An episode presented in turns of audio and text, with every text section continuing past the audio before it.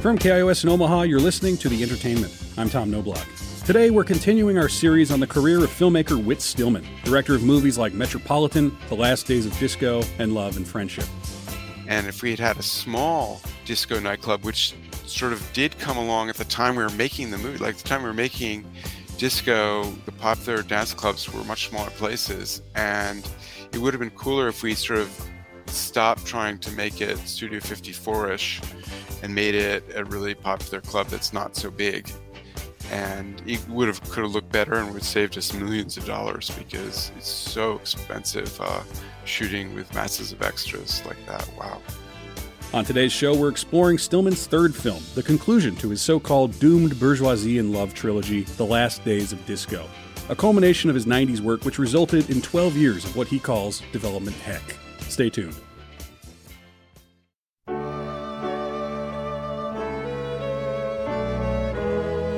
Welcome to the entertainment. I'm Tom Knobloch. For the past few weeks, we've been tracking the career of filmmaker Whit Stillman, a writer and director who entered the scene with 1990's Metropolitan, a wry comedy about debutante parties. The film, which was truly independent in its financing and production, became an unlikely success, launching several careers from its cast of unknowns and earning Stillman an Oscar nomination for its screenplay. This was a unique moment in American cinema a time where independent became not just an economic condition, but a brand. Studios began to harness the idea of independent cinema and crafted entire marketing campaigns around authentic voices as brands your Quentin Tarantino's, your Richard Linklater's, Robert Rodriguez's, Kevin Smith's, Sofia Coppola's, and many more. Here's a clip from Richard Linklater's Slacker, a movie only Richard Linklater could have made, in which he plays the first central character. Wait. Man, there was this book I just read on the bu- well, you know, it was my dream, so I guess I wrote it or something. But uh, man, it was bizarre. It was like um, the premise for this whole book was that every thought you have creates its own reality. You know, it's like every choice or decision you make, the thing you choose not to do fractions off and becomes its own reality. You know, and just goes on from there forever. I mean, it's like uh, you know, in The Wizard of Oz when Dorothy meets the Scarecrow and they do that little dance at that crossroads and they think about going all those directions, then they end up going in that one direction. I mean, all those other directions, just because they thought about it, became separate realities. I mean, they just went on from there and lived the rest of their life, you know, just, I mean, entirely different movies, but we'll never see it because, you know, we're kind of trapped in this one reality restriction type of thing, you know? For American cinema in the 90s, an independent filmmaker was like a cowboy, a lone artist in a corporate wasteland but who often could find ways to team with that corporate wasteland to get passion projects off the ground. And often with respectable budgets, and then they could find a substantial audience through studios like Miramax. This became the reconstructed American auteur, the director as author, with a distinct style, voice, and personality. It would build from film to film, and it has roots in the French New Wave and the New Hollywood era of the 1970s. But in the 90s, it found itself merging with corporate studio interests in an unprecedented way. If Miramax was the house that Quentin built, then there are two strands of American auteurs. One would be those following the shadow of Tarantino's highly stylized, violent, genre pastiche approach to filmmaking. It's cool, I say. Desperado, the new film from Robert Rodriguez. And the other strand is those exploring their own lives and experiences in dramatic or comedic ways through largely stripped down human stories. Whit Stillman falls into the latter category. Saturday, I took my niece, who's seven, to see the Disney movie, Lady and the Tramp. She loved it. It was so cute. I'm beginning to fall in love with the whole idea of having kids. I hate that movie. A descendant of Ernst Lubitsch and Preston Sturges, and a precursor to Noah Baumbach and the mumblecore movement of the 2000s. This sweet movie about cute cartoon dogs you found depressing? There is something depressing about it, and it's not really about dogs. Except for some superficial bow wow stuff at the start, the dogs all represent human types, which is where it gets into real trouble. His films are funny and sweet, often finding a balance between biting and gentle ribbing as he interrogates often comfortable young people navigating their transition into adult life. Insipid. Tramp, the love interest, is a smarmy braggart of the most obnoxious kind, an oily jailbird out for a piece of tail or whatever he can get. Oh, come on. No, he's a self confessed chicken thief and all around sleazeball what, what, what's the function of a film of this kind? Essentially, it's a primer on love and marriage directed at very young people, imprinting on their little psyches the idea that smooth talking delinquents recently escaped from the local pound are a good match for nice girls from sheltered homes. In the same way, you know what I mean if I call something a Quentin Tarantino film or a Wes Anderson film, it isn't hard to spot the cohesive style, concerns, and sensibilities of Stillman across his filmography. I spoke with critic Marya E. Gates, who has written for RogerEbert.com, Emmy Mag, The Playlist, and more about what it means to call something a Whit Stillman film. I think he's one of the great uh, contemporary writers of comedy of manners. Almost all of his films are not necessarily satire, but definitely um, critiquing certain social mores of a certain upper echelon in society, mostly New York, but obviously he has the one Jane Austen film. But I think he's really interested in those interpersonal relationships at that economic level. What, what's uh what's like a the tradition of comedy of manners that you'd say he's operating in or updating? Oh, sort of very dialogue heavy, very witty. Not necessarily what people say is, uh, is biting, but us watching them say things is what's biting, if that makes sense. So the characters aren't necessarily aware that they're being critiqued, although they certainly like Chris Eigeman's characters in most of his films, he's critiquing people. But for the most part, they're people who are sort of unaware of the fact that they are being looked at from the audience's point of view. And and so they say they are just themselves yet in the way that he presents them the audience can see that critique I think about Metropolitan, which has that sort of outsider perspective, right? There's Tom Townsend, who is not really of the yeah. world. He's maybe kind of adjacent enough to it to just, just, want it. Just barely, yeah. which which then gives the audience a different perspective as opposed to just totally being stuck in that world, right? Because Tom Townsend uh, can look at it and critique it and aspire to it. And there's so many dramatic complications that come from that without us having to totally relate to these very rich, maybe uh, not totally relatable characters. Yeah, and I, I think um, what's interesting about most of his films is that they aren't totally relatable, and I think that's why some of some of his films were less well regarded. Like I was just watching Siskel and Ebert talking about the last days of disco, and Siskel hated that film because he didn't like the characters. And I, I kind of think Stillman likes the characters because he's from like these are based on people he knows or his own experience, but that doesn't mean we have to like the characters to find them compelling. I think that's that's what's interesting because we, we because Stillman likes the characters, even if we can't relate to them. At least we can enjoy spending time with them because Stillman enjoys spending time with them. I think that's what's interesting about his films. I talked to Taylor Nichols for this, and he mentioned that he sort of sees the two sides of Whit Stillman come through in the characters that they played. Most most specifically in Barcelona, which is one has mm-hmm. this warmth and kindness toward this world that's you know maybe kind of isolated, insulated, uh, and then the other is very critical and almost self-hating, uh, and kind of like you know you've got the the id sort of element through Chris Eigeman as the the darker side of it. There is darkness that's kind of interesting in the movies too. Uh, maybe a little bit more so as the at least his '90s trilogy goes on. But doomed yuppies in love, I think is what he called them. yes, and the, the 90s trilogy in particular seems to resonate in a way that's a little bit unique and a little bit divorced from what he's done since. But why, why do you think the 90s movies in particular are still so well regarded and still you know screened around the country? I think part of it really is that they were inspired by memories of Stillman. Um, he has this great quote about how uh, he doesn't do research, at least for these films, he didn't do research. It's just in the writing these memories of of his life come through in the characters in the fiction he's creating in the version of reality that he's creating. And and i think that his films that are more distanced from his own experiences are harder to relate to because they don't have that memory connected to them. They don't have that emotional center.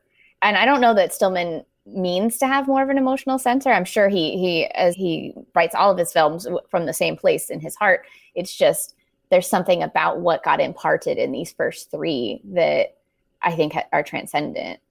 I also think because they like the last days of disco is disco is supposed to be in the early 80s, but it's not. You never know exactly what year.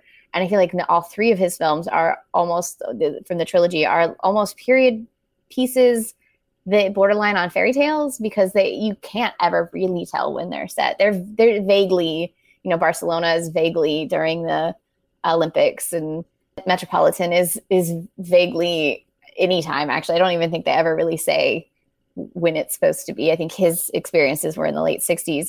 So I think because he creates these timeless period pieces, they're a little of both. They, they never they never quite felt contemporary at the time. They don't feel contemporary now. You never can quite tell when it is. And so they sort of are on this effervescent plane of existence. When when I've talked to Whit Stillman, um, usually the references that he makes are literary. They're you know the the most predictable would be Jane Austen, uh, Fitzgerald. Mm-hmm. You know these sort of classic uh, authors. Not a lot of contemporary authors came up when I've talked to him, and it makes me think. Do you think the unique style that sort of both fairy tale comedies, comedies of manners, is he working within a clear film grammar that you can tie to a tradition of filmmakers, or is it kind of his own because it's drawing so much from a literary tradition that he's sort of inventing a grammar for? I think it is sort of his own. I think you can definitely see a bit of the kind of films he makes in the 30s, sort of, um, especially the pre code sort of um, drawing room comedies. I'm thinking like Norma Shearer made a few of these. Uh, their I think it's their own desire. No, Private Lives. Private Lives, which was um, itself adapted from Noel Coward. So I think you can feel those films that were also drawn from literary sources like the Noel Coward adaptations. And to some extent, Paul Mazursky's, I think, is maybe the closest director that I would say is similar in that Mazursky made films that feel like they could have been adaptations of something like Noel Coward, but they aren't. They are all his own creation. And I think Whit Stillman has that same uh, feeling where it, it isn't really drawing from anything direct. It's not a direct line, but it is in the same sort of waiting pool as as these previously made films.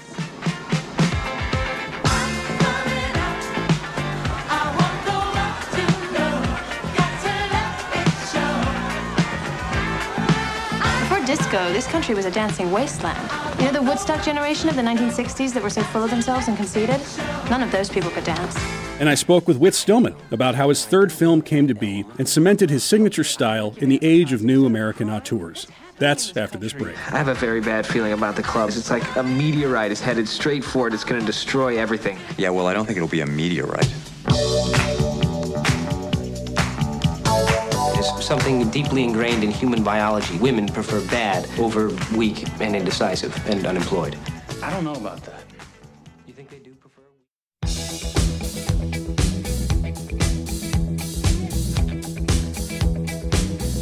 Welcome back to the entertainment. I'm Tom Knobloch, and I'm talking with filmmaker Whit Stillman about his third film, The Last Days of Disco, the conclusion in what is often referred to as his doomed bourgeoisie and love trilogy.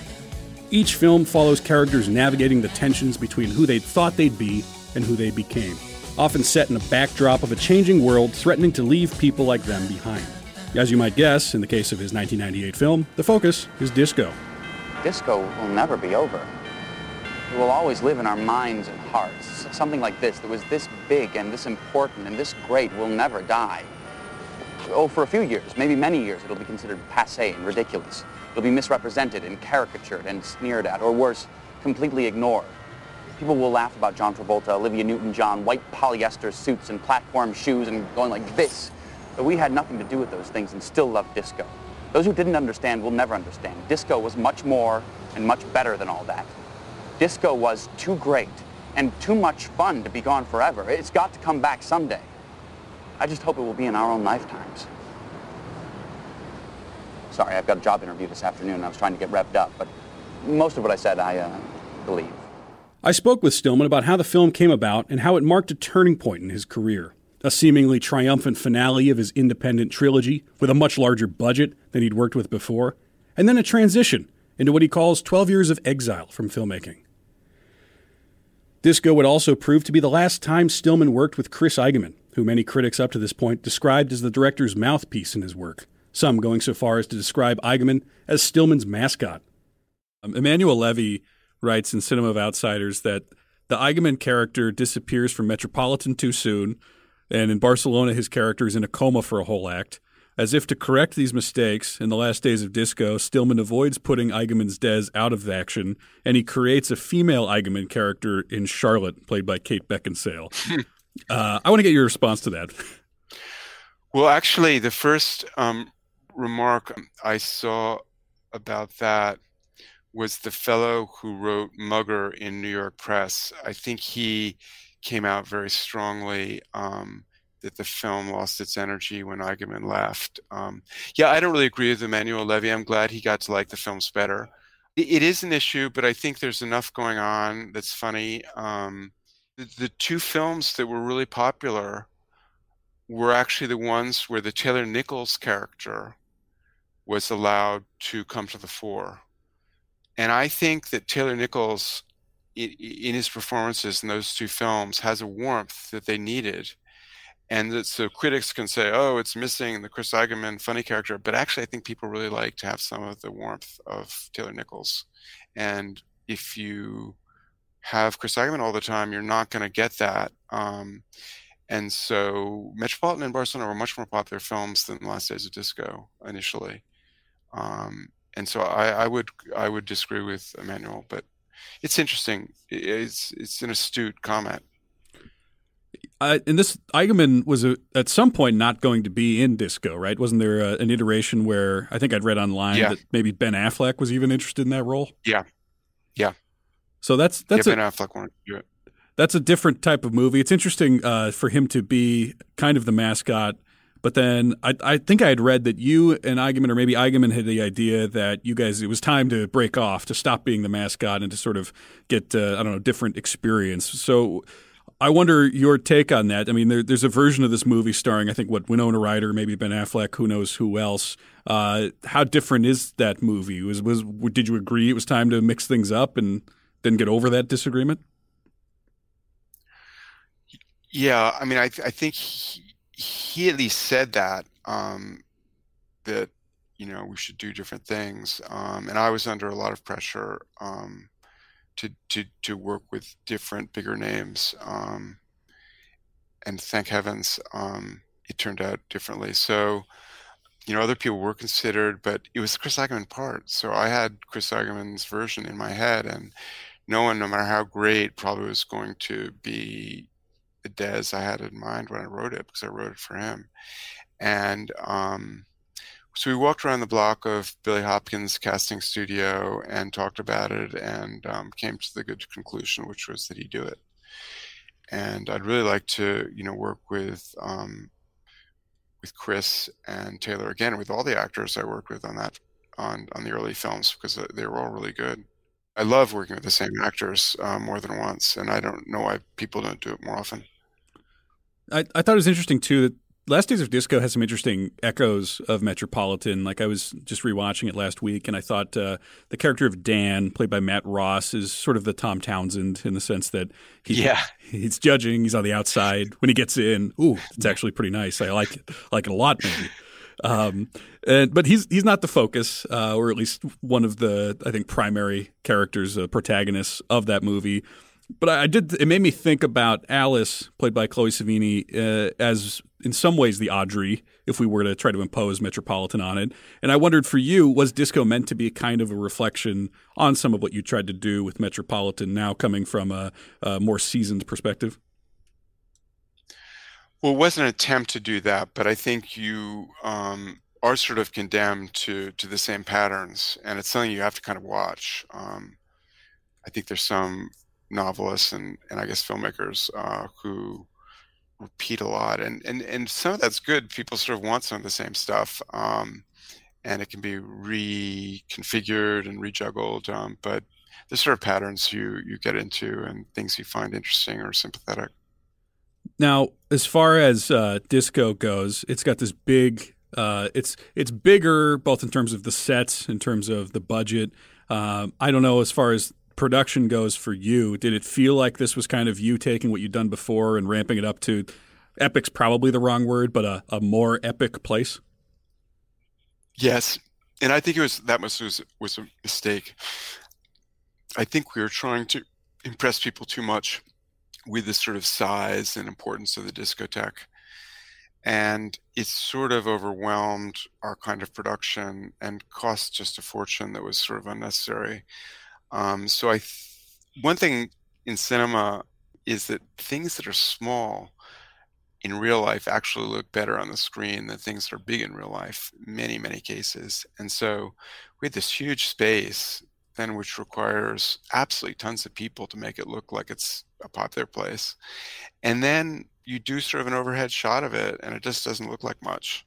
And if we had had a small disco nightclub, which sort of did come along at the time we were making the movie, like the time we were making disco, the popular dance clubs were much smaller places, and it would have been cooler if we sort of stopped trying to make it Studio 54ish and made it a really popular club that's not so big. Um, and it would have could have looked better and would saved us millions of dollars because it's so expensive uh, shooting with masses of extras like that. Wow. And the extras. I are- got to have second. Okay. I got to have second helpings at any catered affair for the next uh, four years, because the, the catering staff had made so much money as extras in Last Days of Disco that I was very popular in in the people waiting and catering uh, in New York uh, in the subsequent years.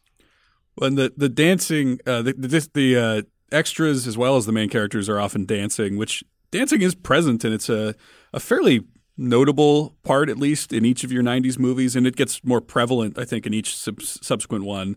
And I, I want to talk about your attraction to dancing and the, the cinematic elements that you can sort of get out of a character when they dance. Which what what I thought maybe is part of it is there you can sort of hide yourself in language in the way that you choose to talk about yourself, which some of your characters do.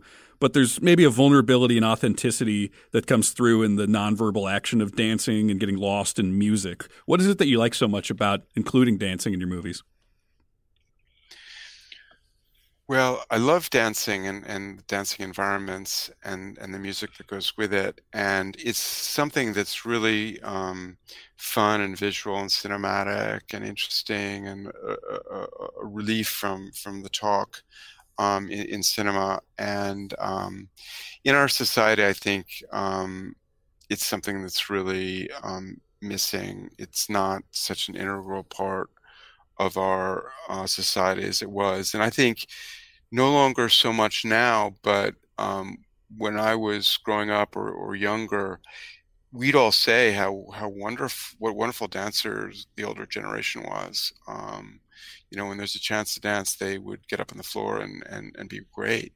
And, and it's because they grew up in a culture that was was dancing. So if they grew up, if they became sort of adolescents, young adults in the 1930s, they were dancing a lot and um, you see old movies and and my gosh they danced a lot and one of my favorite french films is under the roofs of paris sous les toits de paris by rené clair and oh my heavens they, they dance all the time like every bar you go to they dance and you go to a restaurant and they're dancing and um, it was really part of our society and this whole thing that people only dance at really decadent nightclubs after midnight is is not really a solution. So that's why we have dancing in bars in um, in last days of disco. I like the idea that people can go at a normal time of day and dance. I think the idea was the old tea dance places, you know, in the afternoon or cocktail hour, people could could dance dancing is something that we don't see much in movies, and also if we do see it, it's usually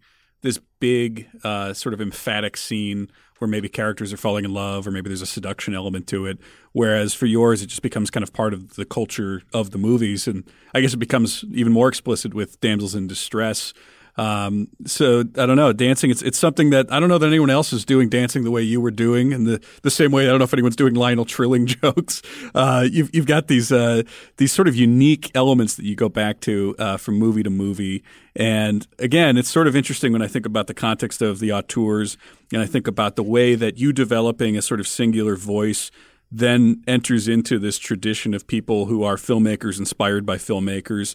And so, like by 1998, when Disco comes out, you've sort of been a mainstay in that type of cinema in the 90s. And I think you'd become an inspiration to some up and comers. Like, notably, I think about Noah Baumbach's first couple of movies, um, uh, Kicking and Screaming. Yeah, Noah was the only one. Someone didn't give him the memo. So he, he was in our line for a couple of movies. Um, but in our day, it was really Reservoir Dogs um, that was the influential movie. Um, and it was all about guns. I mean, I think Sidney Pollack said something interesting. Um, he said, um, if you're a filmmaker, it's either a, a gun or, or a kiss. It's either it's either going to be about romance, or it's going to be about a gun, or it's going to be about violence. Um, those are the two directions. And I think René Clair said, um, like when people say, "Will you do comedies or do you dramas?" and he says, like, "Are you blonde or brunette?"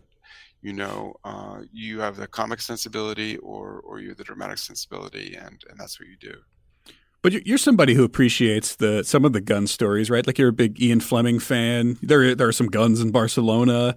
Uh, it's not like you necessarily shirk away from genre, but I think maybe it comes back down to some of the the virtues of the characters and the art as well. Uh, but I mean, if you if you had gotten offered the chance to do like a your take on James Bond, would you take it?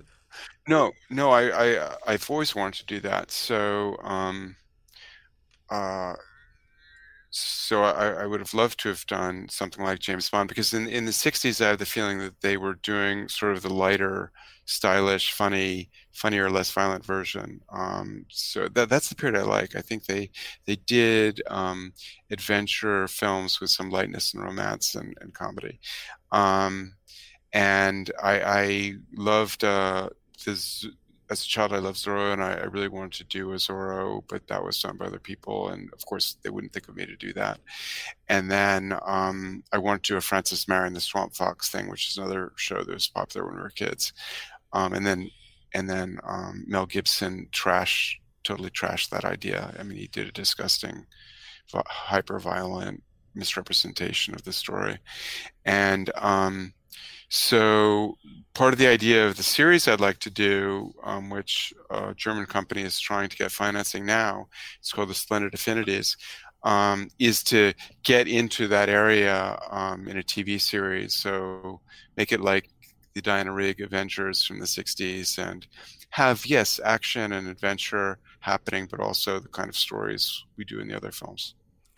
This is sort of an aside that uh, I've just I've wondered for a long time, but um, in the Noah Baumbach movies in the 90s, uh, Kicking and Screaming and Mr. Jealousy, he casts, I think I'm pronouncing it right, Carlos Jacott uh, as one yeah. of the major characters. He makes a brief appearance in Last Days of Disco as a guy with a little dog and a sweater.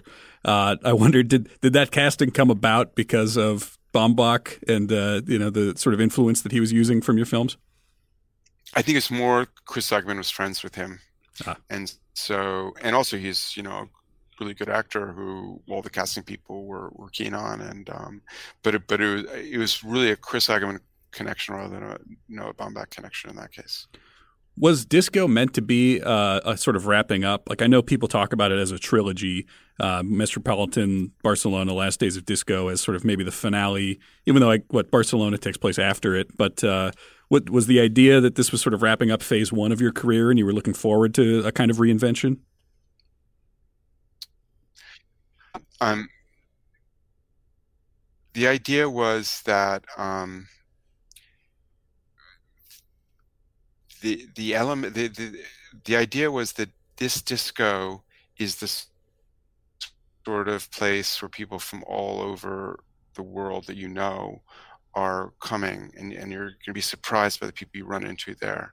And I love Balzac's novels. I love having a character from one story in another story. It makes it seem like there's a fictional world out there and we're just getting framing of a life that's going on all the time and we just see glimpses of it. And so it became very seductive the idea of having some characters from Metropolitan um, in the disco and some characters who will be going off to be in the story of Barcelona because the sequence would be Metropolitan would be earlier, then Disco, and then Barcelona in terms of chronology. Um, and so Taylor Nichols actually plays both his Metropolitan character and his Barcelona character. Um, and um, yeah, it kind of makes the Criterion box set even more appropriate linking in that way. And they were the sort of the three dramatic stories I knew that I could write, make films of. And after that, I thought, gosh, I'm I'm written out of the stories I have that are suitable for films. And I started turning towards the idea of um, very different subjects and maybe adaptations of books and that kind of thing. Well, you were ahead of the curve because cinematic universes are the way to do it now. Oh, yeah. Yeah. well, another thing that's interesting about Disco is you you did the novelization of it with an epilogue that goes past the film. Um, and I I was looking through that again uh, as prep for this, and sometimes when a director makes a book, writes a book, uh, and they're sort of known for film or have worked in film for a while, it sort of feels like you're reading their script, but they just formatted it like a book and maybe changed it to past tense. Uh, but I thought your style uh, and the the attention that you give to language lended itself really well to the literary style as well. It, it didn't feel like you know, you think about a novelization being kind of this awkward, clunky form, whereas yours felt like kind of a, a, reinvention of the movie in some ways. It didn't feel like it was so beholden to it, and it made it seem like you know the the the version of you who wanted to be Fitzgerald early in your career before you'd started your career maybe was able to come yeah. through in that way. Is that part of what the appeal was yeah. to writing the book? It was, it was, and I had a very good editor, uh, Jonathan Galassi from Farrar Straus, and the um, we had the idea of trying to get a a book deal, a novel deal, um, pretty late, and um, and most of the publishers turned down, saying we, we can't get this done and out in time for the film. So what's the point? Blah blah blah. And Jonathan Galassi Farrar Straus, who's sort of the most prestigious editor who considered it, he said, no, no, no, take your time. Um, you know, um, we'll just do the best job you can, and, and it'll come out after the movie. Um, so it was going to be two hours, two, two, two years after the movie.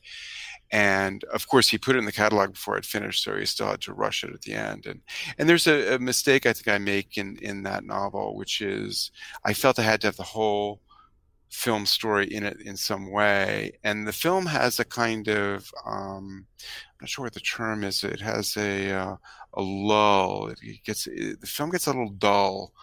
Uh, about two thirds in, three fifths in, um, it kind of goes down in, in in in narrative propulsion, and unfortunately, I think the novel does go down then too.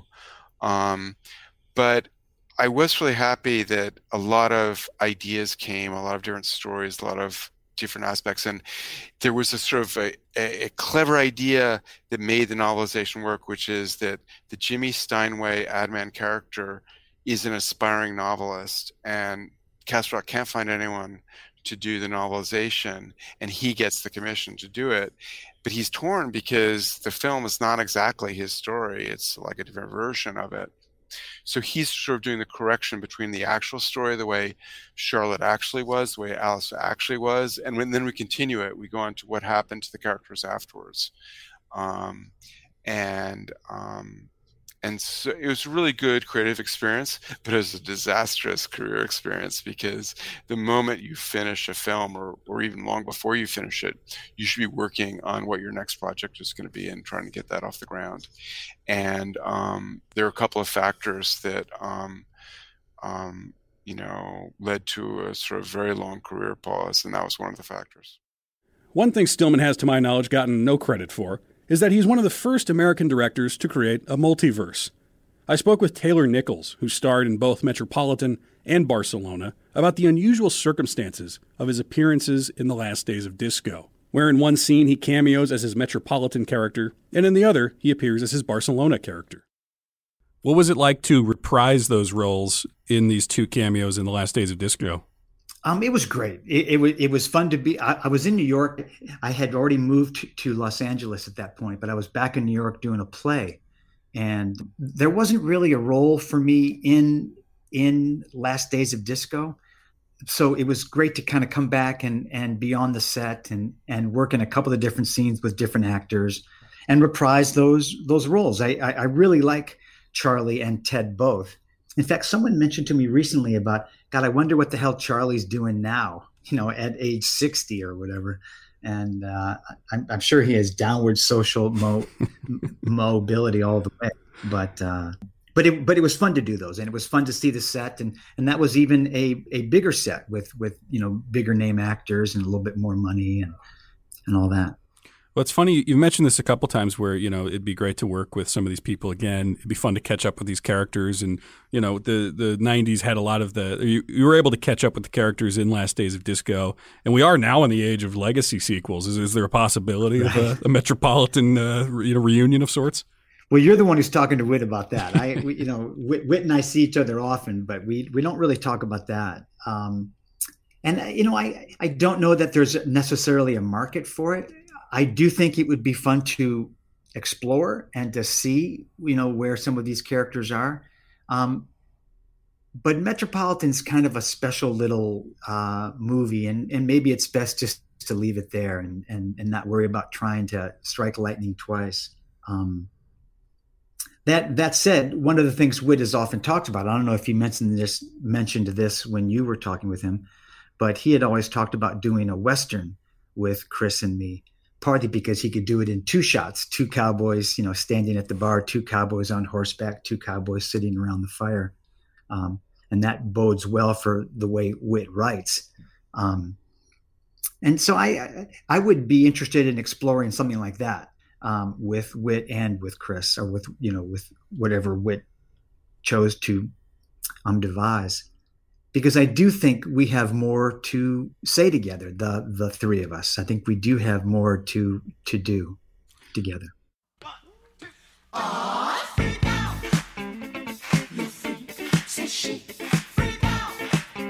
After the break, we'll discuss how Stillman and collaborator Mark Suozzo established a coherent sound to each of his films, as well as how disco could become both a beloved conclusion to his trilogy and the start of a 12 year gap in his filmography.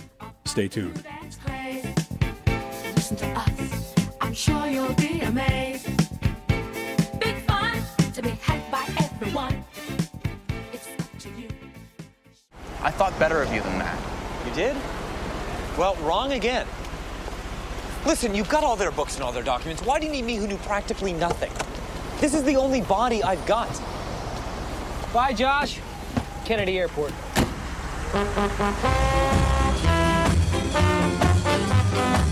Welcome back to the entertainment. I'm Tom Knobloch, and this is part three of our series on the films of Whit Stillman, independent director in the 1990s. A man described as pre mumblecore, post screwball, a polite satirist, and most importantly, a singular voice. You know that Shakespearean admonition to thine own self be true? It's premised on the idea that thine own self is something pretty good, being true to which is commendable, but what if thine own self is not so good? What if it's pretty bad? Would it be better in that case not to be true to thine own self? See? That's my situation. The one I like is et tu Brute. There are different ways of being loyal. Some may seem on the surface disloyal, but they're not. There's a higher loyalty. And the way I see it, Brutus was a good friend to Caesar. But sometimes what gets lost in the description of the voice in filmmakers like Stillman is the importance of all the sounds that aren't dialogue, most notably music. And music is very important to Stillman's stories. I can't think of another filmmaker who relies on dancing in quite the way Stillman does. So I talked with Stillman's regular composer, Mark Suozzo, about how they came up with the sound of a Whit Stillman film. So Barcelona, it feels bigger um, the sound of it does, and just the movie itself is bigger than Metropolitan. It plays with tone in uh, more varied ways, but it also still has, I think, in terms of the the film itself, the visual grammar, the rhythm of the characters, and the style, and the music itself. It does feel like an extension in a lot of ways from what you guys did on Metropolitan, and I, I don't know how much of that was intentional, or if there were was there a, a conversation about how much to carry over and how much to shift, or were you thinking in terms of of uh, you know it being connected in that way, or did it just sort of happen because Whit has his style, and then the music is going to kind of adhere to that, and there just will be some uh, commonalities?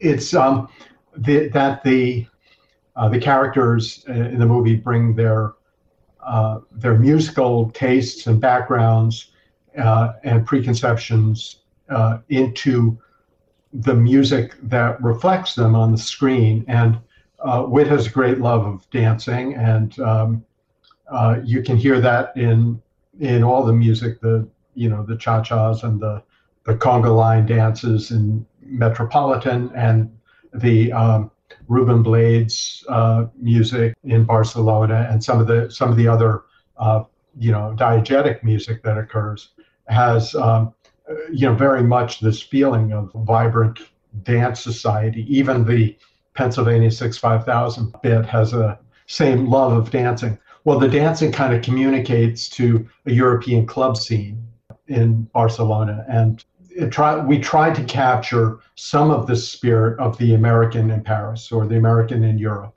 uh, in a generalized Europe, not not any specific country. And outside of the fact that you know folks like Whit know how prevalent salsa was in Barcelona at the time. Outside of that, you don't get any specifically you know Barcelona rooted music. You know nuevo flamenco. You know nothing that that would key you into Barcelona per se, but the music actually has kind of a, you know, Euro disco feel, if if you will, to to a lot of it, or or some threads of that. It's similar to Metropolitan in that they um, music tends to act like uh, frames for a vignette, and I think that is you know one characteristic that that Whit likes. I mean, as a in some cases, you find music as being, um, you know, the camera's point of view. Uh, in which it's really the character's point of view, and the, the music kind of frames each character's uh, bit upon the stage. What was the philosophy and the process like when you adjusted from working on Metropolitan in Barcelona to then the last days of disco, which seemed like a fairly different assignment? Well, um, it was and it wasn't. I mean, you know, in some sense, uh, you know, my roots might be slightly different in terms of my musical roots, but a lot of our music we love comes down to the same thing. You know, uh, I think the exception being uh, uh, one of the uh, the the avant-garde jazz um, artists that the characters look at in uh, Vinyl Hampton, I guess it is, in, in Barcelona. That's uh, you know Whit's take on that. Uh, his it, it describes his uh, feelings toward that style. Uh, I don't necessarily share that, but but we do have a lot of music in common, and and certainly you know the uh, some of um, disco, I suppose, is composed is comprised partly of music of the era uh, that sounds like the era, but also there's something that Whit loves about movies from the uh, 50s and 60s, the Rock Hudson Doris Day movies that have this uh, earnest, busy um, feeling of um, you know young people advancing in the big city, you know, and that's really you know the Chloe Sevigny character in that uh, in, in disco has, you know, is very much an aspiring, you know, person in the publishing field. And, and I think um, the, some of the music pegs that are the interstitial pieces are more or less based on trying to evoke that feeling somewhat. The idea that a, um, um, you know, an up and coming young person in New York in this vibrant, uh, vibrant city or something, and, the, and those you know pizzicato strings and winds kind of incorporate some of that um, uh, that feeling of uh, exhilaration and anticipation, and that's one thing I think the that uh, works with it works in the office scenes oftentimes in, in disco and you know so that's the complement to the kind of soul music that that we see uh, that accompanies Josh, for example, um, and the anti-disco montage. There are a couple of scenes which are. Uh, I should mention that several, more than several of these of the musicians who were on that session, were also on Doctor's Orders, which is the first piece we hear, the Carol Douglas uh, um, hit, uh, disco hit, and um, that intro is one example of kind of using uh, using music of the time to frame it. So um, it actually segues from doctor's orders into an original piece, uh, that I wrote that accompanies that exposition of, of the characters. And then um, as they go into the club, we segue back into doctor's orders.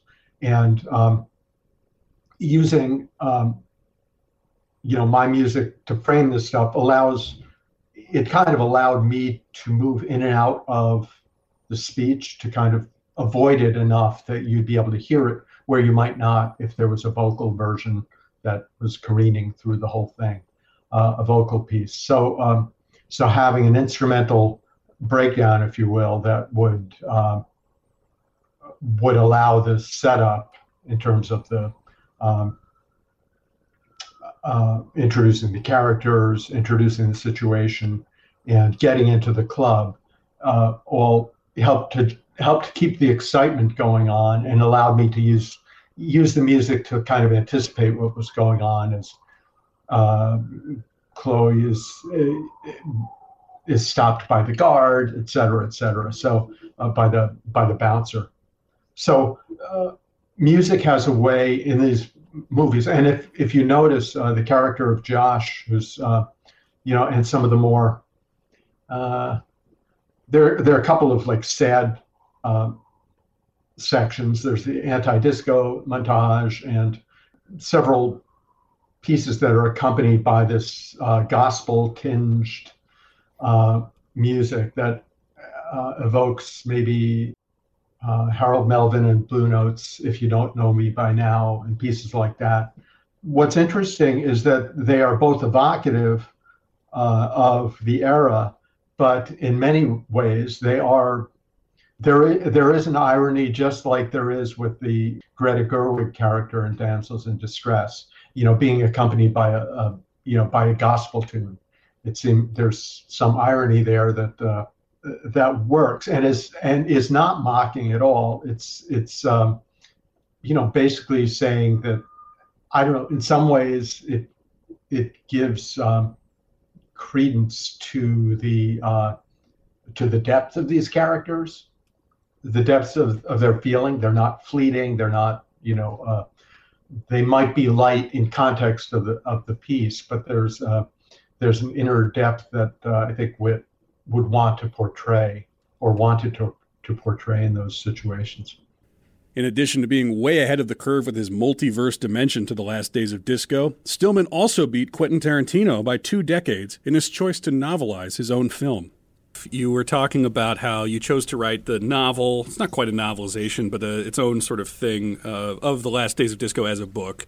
And you wanted to do it in a schedule that you were comfortable with, which wouldn't sync up exactly with the release. It would take a little bit longer. And so I think you mentioned that you were not working on a movie directly because you had to figure out how does this work as a book and how do you figure that out on a schedule that works for you. So I think you'd said basically that – that maybe was uh, a move that you would do differently now because it took you away from the momentum of your film career. Is that is that accurate? Yeah, I mean, I, I think it's bad to regret things that end up being some work that people can read or see. So I don't regret it that way, but it did have the effect, I think, of slowing down career momentum. But also, um, disco wasn't perceived as a success in the industry, so that could have been a factor too. Um, and I had illusions about being able to work in London more successfully than I did. Um, it was really the publishers who decided all that in the sense that um, all the publishers passed on the book because they couldn't get anything out no matter how fast I wrote it, in time for the film release. They were thinking in terms of conventional novelizations that have to come out at the same time as the movie. And this very literary um, editor, Jonathan Galassi at Farrar Straus, he said, "Oh no, this sounds great, but you know, take your time and do do it as a good book." And so, um, inspired by that, I um, signed on, and it, it did take a while, and came out two years after the movie. Was this a point where I know when we talked last, you mentioned that you started with these ambitions to be sort of a Fitzgerald like author, novelist. Did you consider writing novels as maybe alternative to making movies or supplementary to the the filmmaking that you were doing uh, as sort of original novels as opposed to ones related directly to the movies you were making? Well, I found both the idea of doing screenplays and novels very intimidating, doing long form story writing. Um, with um, Metropolitan, I, when I finished the script, I said, "Oh, this could be a novel," and I did send it to an agent I knew who wasn't interested. And then when it came, when Metropolitan came out, maybe we already covered this. Um, a very good publisher um, wanted to bring it out as a novel after that, and I started working on it, but it was going very slowly, and I didn't have any sort of clever idea to unlock it. Um, and I had the commission to write the Barcelona script. I was living around Barcelona, so I said I, I have to, I have to concentrate on the Barcelona script. So the Metropolitan novel never happened. It was announced by this catalog, Soho Press, and for a long time it lived on on Amazon as a as a novel. But I had to sort of tell them many times that it actually doesn't exist. and um, then um, with uh, Love and Friendship, um, that actually was sold as a novel based on the screenplay before I even knew I'd be able to do the movie. So I was ahead of the game there, but I didn't write it before I did the movie. But there is this period between when you do something called lock picture and when um, and, and, and when you do the sound mix when they're doing all the sound editing and so they were very keen on bringing it out with the movie and so i wrote it really quickly while we were doing um, sound editing and other things and that came out slightly before the movie the love and friendship novelization it was a real struggle but i loved having that deadline What's it like writing a book as opposed to a screenplay? Well, it's sensory deprivation because the great thing about cinema is even though it's only using, um, I guess, your ears and your eyes, it feels like you have a whole sensory world around you to play with. And then um, with a novel, you're really so, so limited. Um, but it's also hugely liberating um, too. So it's focusing it on these words on a page, and um, but you have huge freedom in terms of ideas, and the budget is unlimited. Does that make you ever want to write something that would be kind of unfilmable in the sense that it would be, you know, take hundreds of millions of dollars to produce? Yeah, I am writing something that um, it seemed to me was unfilmable, but um, I think I, would be able to film it actually. And I think actually to inter- interest publishers, I have to give them the implication that it could be a movie someday, because there's not enough, I guess, um, money in them publishing just a literary novel that'll never be connected to a film. But you don't have to. And, and I've seen ways.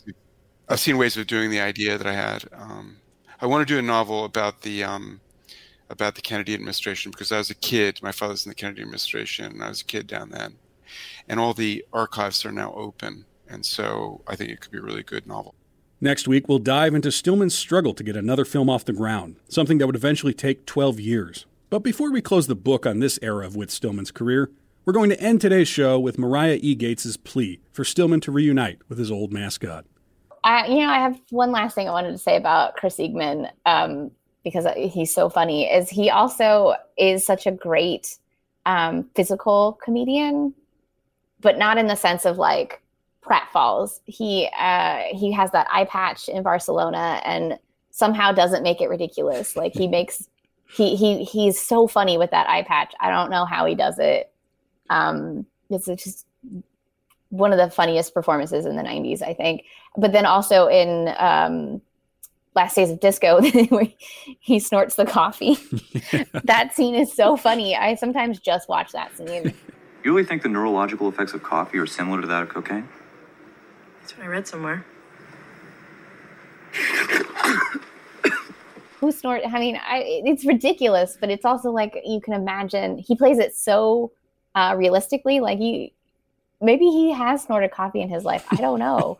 but I mean, what's great about that character is he is this heightened it, it, as you said, but also he always feels like a real person. You feel like you saw that guy in a diner snorting coffee.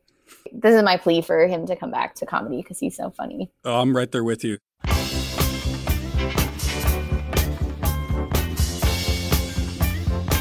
The Entertainment is a production of KIOS 915 FM, Omaha Public Radio. It is produced and edited by Courtney Bierman. Today's show featured music and clips from the last days of disco, Desperado, Slacker, and Metropolitan. Thank you for listening. I'm Tom Knobloch.